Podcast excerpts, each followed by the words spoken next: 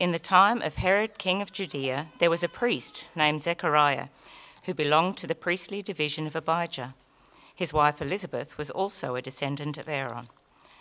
Both of them were righteous in the sight of God, observing all the law's commands and decrees blamelessly. But they were childless because Elizabeth was not able to conceive, and they were both very old. Once, when Zechariah's division was on duty and he was serving as a priest before God, he was chosen by Lot, according to the custom of the priesthood, to go into the temple of the Lord and burn incense. And when the time for the burning of incense came, all the assembled worshippers were praying outside. Then an angel of the Lord appeared to him, standing at the right side of the altar of incense.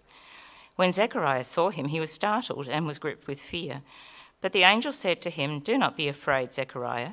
Your prayer has been heard. Your wife Elizabeth will bear you a son, and you are to call him John. He will be a joy and delight to you, and many will rejoice because of his birth, for he will be great in the sight of the Lord. He is never to take wine or other fermented drink, and he will be filled with the Holy Spirit even before he is born. He will bring back many of the people of Israel to the Lord their God, and he will go on before the Lord in the spirit and power of Elijah to turn the hearts of the parents to their children and the disobedient to the wisdom of the righteous, to make ready a people prepared for the Lord. Zechariah asked the angel, How can I be sure of this? I am an old man, and my wife is well along in years. The angel said to him, I am Gabriel. I stand in the presence of God, and I have been sent to speak to you and to tell you this good news. And now you will be silent and not able to speak until the day this happens, because you did not believe my words, which come true at their appointed time. Meanwhile, the people were waiting for Zechariah and wondering why he stayed so long in the temple.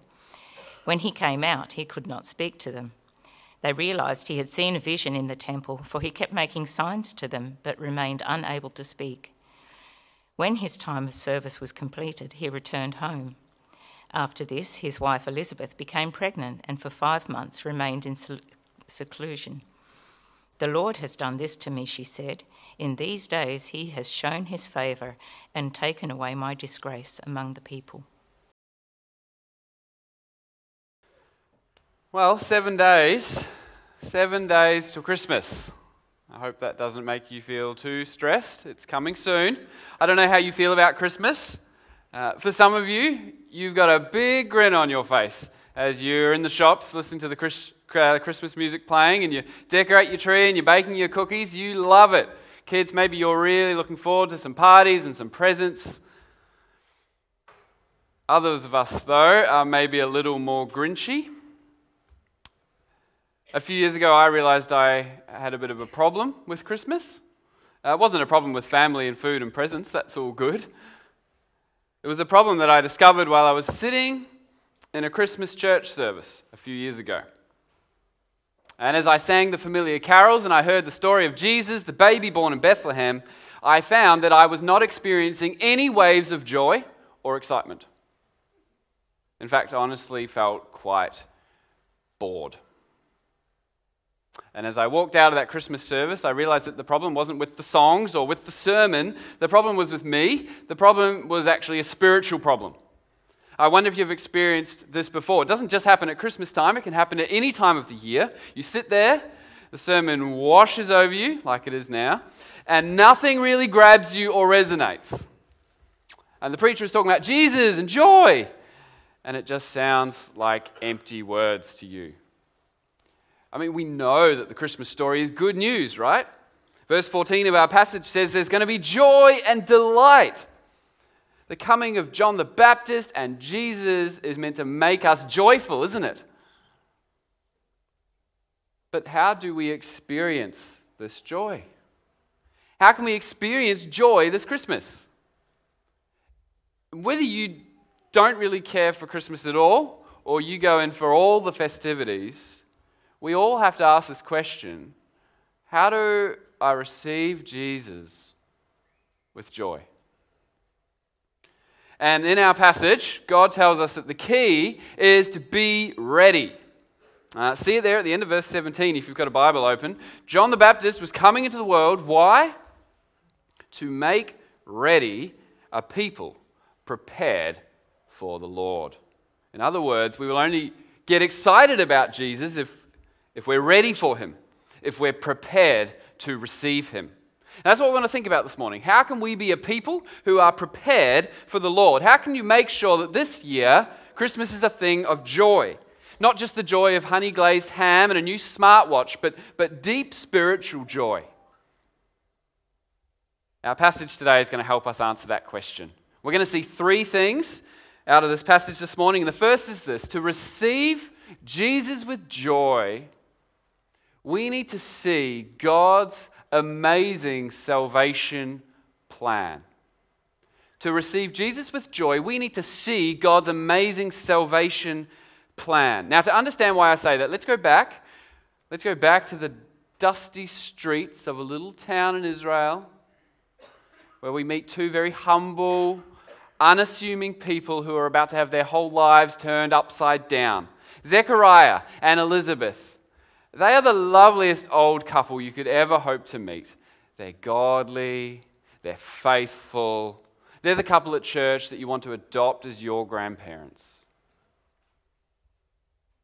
But life hasn't all been smiles and sunshine.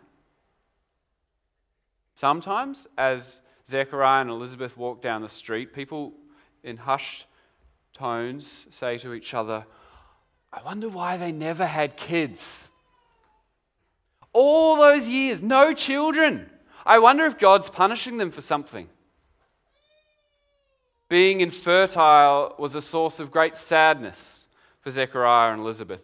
They've waited, they've prayed, but now as time pours through the hourglass, it's clear that the wrinkled hands of this old couple will never hold a little baby. And yet, in spite of the pain, they're not bitter. They continue to trust God. His plans are best. So one day, Zechariah packs his suitcase. He's headed off to Jerusalem for a week.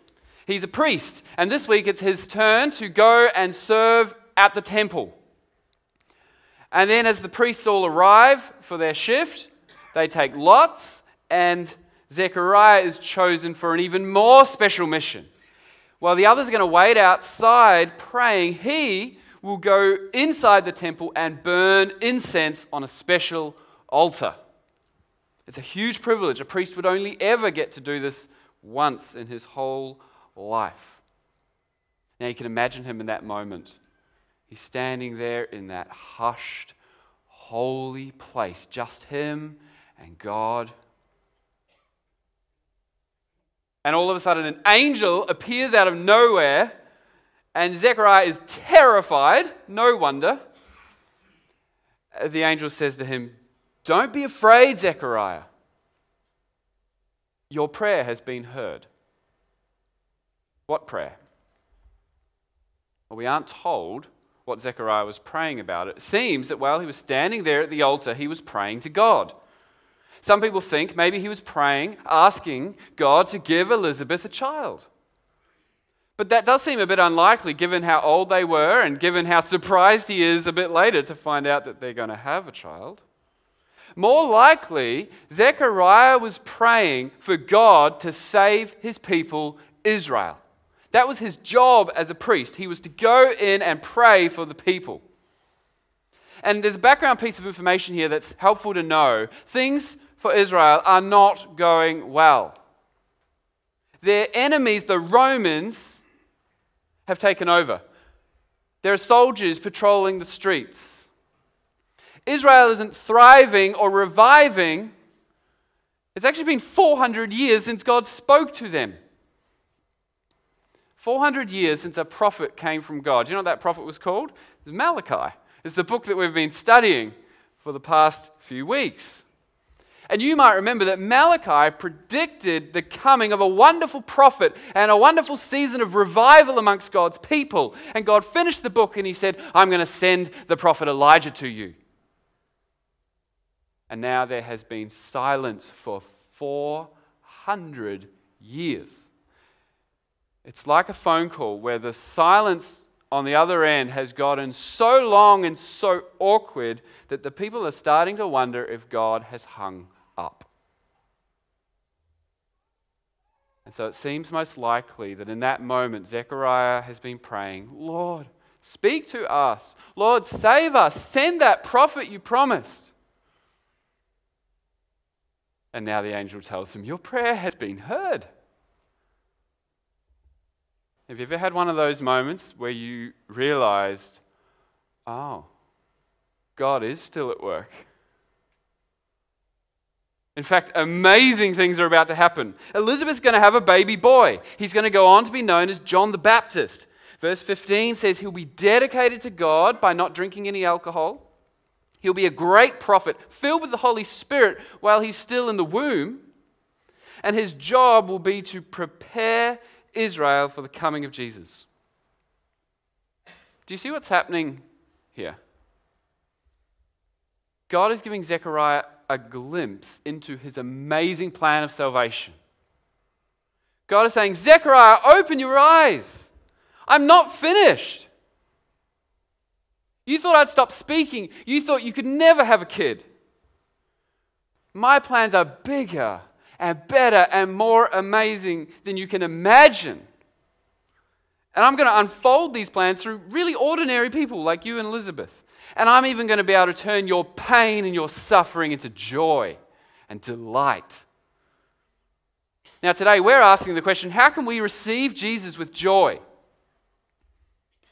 Well, if I just think about Christmas as being a little baby lying in a manger a long time ago, maybe it's cute, but it can also be pretty underwhelming.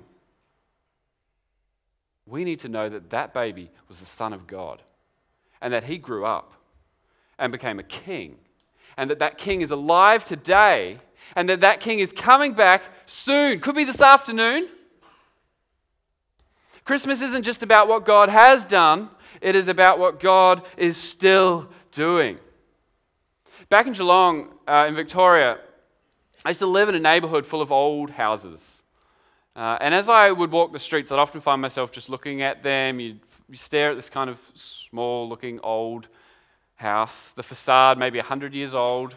Didn't look very impressive. But then as you kept walking, you would see down the side of the house that they'd done an extension. And you'd see at the back there was a second story, and it would just stretch back room after room. God's plan of salvation is like a house that you're wandering through. Oh, yeah, here's a room a baby in a manger. Oh, here's a room. And then just when you think you might be nearing the end, it opens up. And there's a whole another level and another level. And there's a secret attic full of treasures. And you just keep walking into new rooms ornately decorated, full of amazing things. What God is doing in the world is bigger and more expansive and more epic than we can imagine. God isn't done with you. Do you know that? He isn't finished working in your life. He isn't finished transforming you. He isn't finished using you. He isn't finished with your loved ones. He isn't finished with Riverbank. He isn't finished with Launceston. He isn't finished with building his kingdom and bringing righteousness and peace to the whole world. If we want to be moved and excited about Jesus, we need to remember what God's doing in the world, in our church, in our own lives. Because your joy in Jesus is going to be shrunken and shriveled if you close your mind to what God is doing. If your prayers become limited to, thank you, God, for this meal, and please heal grandma's broken toe. So that's the first thing we see in our passage this morning. To receive Jesus with joy, we need to see God's amazing salvation plan. But there's a second way that we need to prepare ourselves. The second thing that this passage shows us is that to receive Jesus with joy, we need to turn towards God. We need to see God's amazing salvation plan. We also need to turn towards God. Which way are you facing right now? Do you have your face towards God or do you have your back to Him?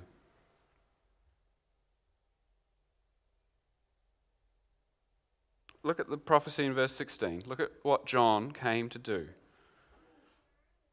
He will bring back, or literally turn back, many of the people of Israel to the Lord their God. It's hard to give a gift to someone who's got their back to you, right? John is coming to turn the people back to God so that they'll be ready to receive Jesus. What does it mean to turn towards God? Verse 17, John says, uh, sorry, it says, John will turn the hearts of the parents to their children and the disobedient to the wisdom of the righteous. So there's two things going on here. First, turning the parents' hearts to their children seems to be speaking about families being reconciled. Instead of selfishness and broken relationships, this is families being reunited, apologies are made, forgiveness is given. Fathers are stepping up and leading their families to God again. How can we receive God's love if we're not willing to show God's love? When we turn to God, He calls us to humbly admit our sin and forgive sin. Second verse 17 says that the disobedient have their hearts turned to the wisdom of the righteous. In other words, people are turned from sin to righteousness. When we're turned away from God, we have our backs to Him. We are living for ourselves. We're doing whatever we want. But when we turn to God, we say, God, you're good. Your way is best. I want you more than anything else. You know that Christmas when I sat in church not feeling much at all? I've come to realize what my problem was. The, reali- the problem was that I never really stopped to prepare my heart for Christmas. I hadn't spent much time at all thinking about Jesus in the lead up to that moment. I had walked into church, I had sat down, and I had quietly said in my head, All right, preacher man, impress me. I've had a busy week. I've been distracted. There's a lot going on. I'm going to give you the next 20 minutes to prove to me that maybe God is still relevant. If you want to experience less joy in Jesus this Christmas, I can tell you how. Keep Jesus at arm's length. Don't think too deeply about his love and his grace. Don't think too deeply about why he came. Don't bother to admit your own sin and weakness. Don't let go of all those other things in your life that capture your attention, your fancy. Don't say to Jesus, I, I want to give everything to you. I want to give you my time and my, my money and my energy, my hobbies. I want to give everything to you. Don't say that. In uh, 1988, our late Queen, Elizabeth II, visited Launceston. Some of you probably remember that. And so, of course, she was led on a royal tour of the city's uh, sewage plant, and then the rubbish dump, and then they showed her the place where all of our homeless people camp out. no, of course not. We put on our best for the royal family, don't we? The red carpet was rolled out. The streets of Launceston CBD were lined with adoring people and one little 13 year old girl reached out and gave the Queen a beautiful bunch of flowers. Launceston was on her best behavior. And sometimes getting ready for Christmas feels like that too, doesn't it?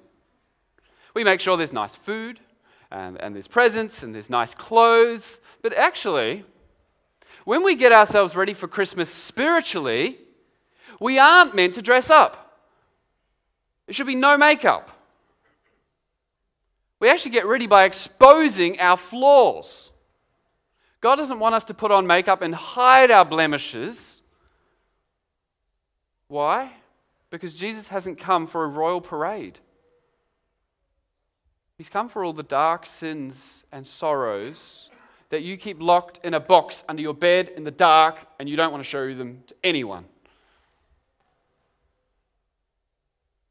Jesus has come to wash us clean from all our sin and our guilt.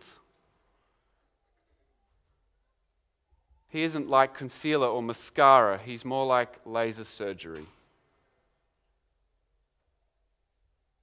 Santa says, Well, you'd better be good if you want presents. Jesus says, Well, you better admit that you're bad if you want my presence in your life. How are you going with this? With leaving the excuses behind? With admitting that you're not basically okay, not basically good, not basically strong, and got it all together? It sounds painful, doesn't it? Why would you want to admit that your life is full of sin and selfishness?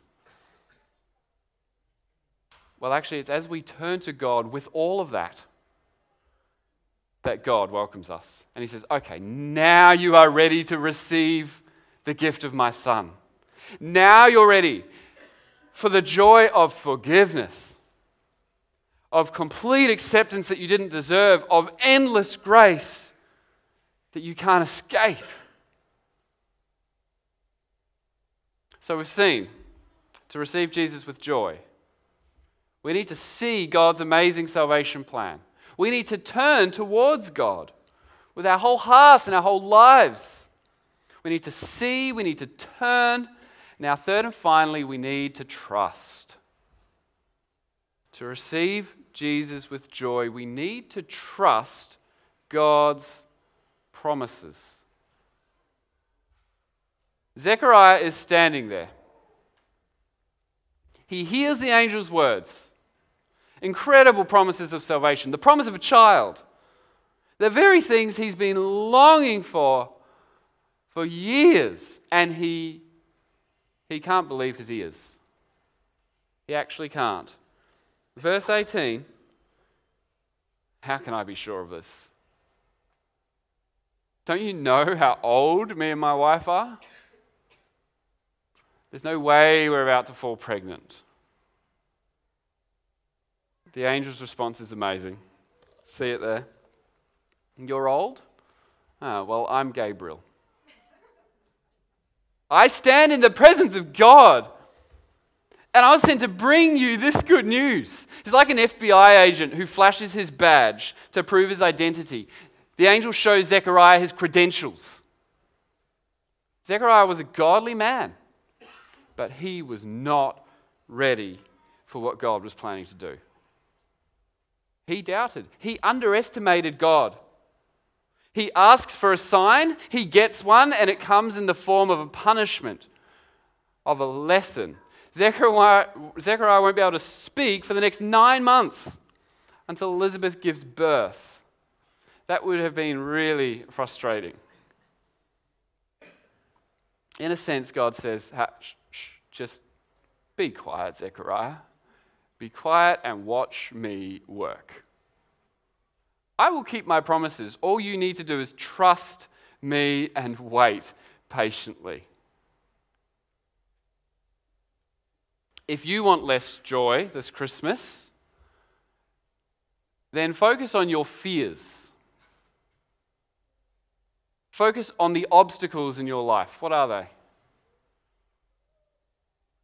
Focus on the struggles and tell yourself, God is definitely too small to overcome them.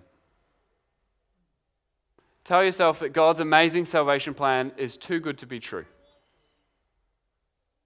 Zechariah learnt a painful lesson that day. A blazing angel from heaven stood in front of him, and all he could see was his wrinkled hands and his wife's barren womb. And we have seen a lot more than Zechariah did, haven't we? We've seen John the Baptist come and grow up, and, and Jesus as well be born and be crucified and rise from the dead. We've seen him ascend to heaven. We've seen God pour out the Holy Spirit with power to transform our hearts and lives. We've heard the promise that Jesus is coming back soon to make all things new, to wipe every tear from our eyes. But we're still waiting. We're still waiting for all of those promises to come true, aren't we? And some of us are grieving the loss of a loved one. And this morning, God's, God invites us to believe His promises. He will be our comfort and our rock. He will return soon to wipe every tear from our eyes. Some of us feel like the sin and, and the problems in our lives are, are stubborn and immovable. This morning, God invites us to believe His promises. That His Spirit is powerful to bring change, partially now, one day, perfectly. I know the promises we celebrate at Christmas are remarkable. God with us, sin and death defeated, the salvation of the world. Are these promises too good to be true? Depends who made them. They are made by the God who commands angels, who causes infertile old ladies to fall pregnant, who can put his Holy Spirit in an unborn child. My wife Sean will tell you, I like to be well prepared when we've got guests coming for dinner. I like to have the food cooking, preferably cooked, the toilets are clean, the table's set, we're ready to go. If we're not ready when the people arrive, I feel stressed. But if everything's prepared, then when they arrive, I can welcome my guests with joy. This Christmas, if we want to receive Jesus with joy, we need to be ready. We need to prepare ourselves. So, if, if the good news of Jesus isn't bringing you joy at the moment, maybe you can test yourself with the three things we've seen this morning. Number one, see. Have I lost sight of what God is doing in the world? Have I forgotten his amazing plan of salvation? Number two, turn. Have I been turning away from God?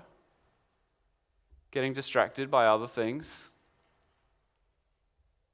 Have I forgotten that God is the best thing I have? More precious than anything else? See, turn. And number three, trust. Have I been doubting God's promises? Becoming discouraged by difficult circumstances in my life. We'll finish with this. Jim Elliot sat in the hot cabin of the ship, heading for the remote jungles of Ecuador.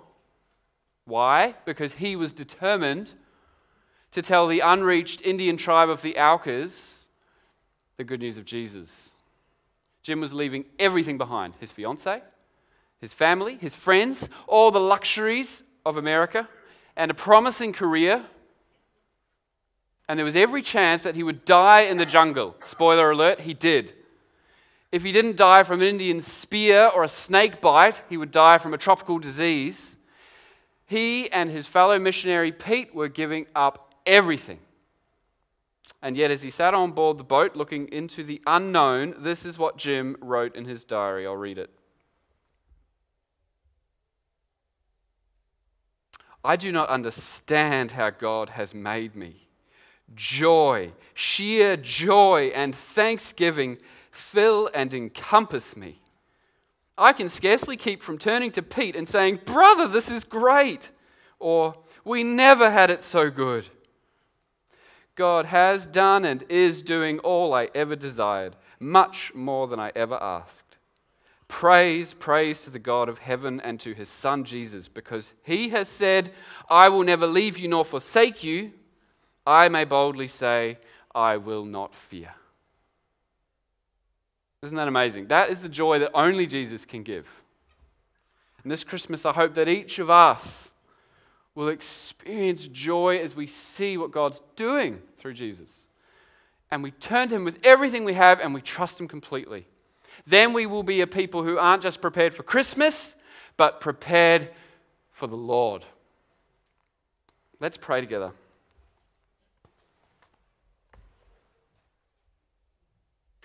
Lord God, we want to be prepared for you because there is nothing more exciting more glorious, more important than you and your coming.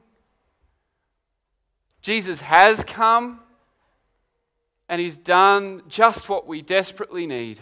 He has died to save us from our sins and risen in victory. Lord, we admit again this morning that we desperately need that salvation. We want to turn to you with our mess, with our sin, even right now, and admit that you are our only hope and all our joy.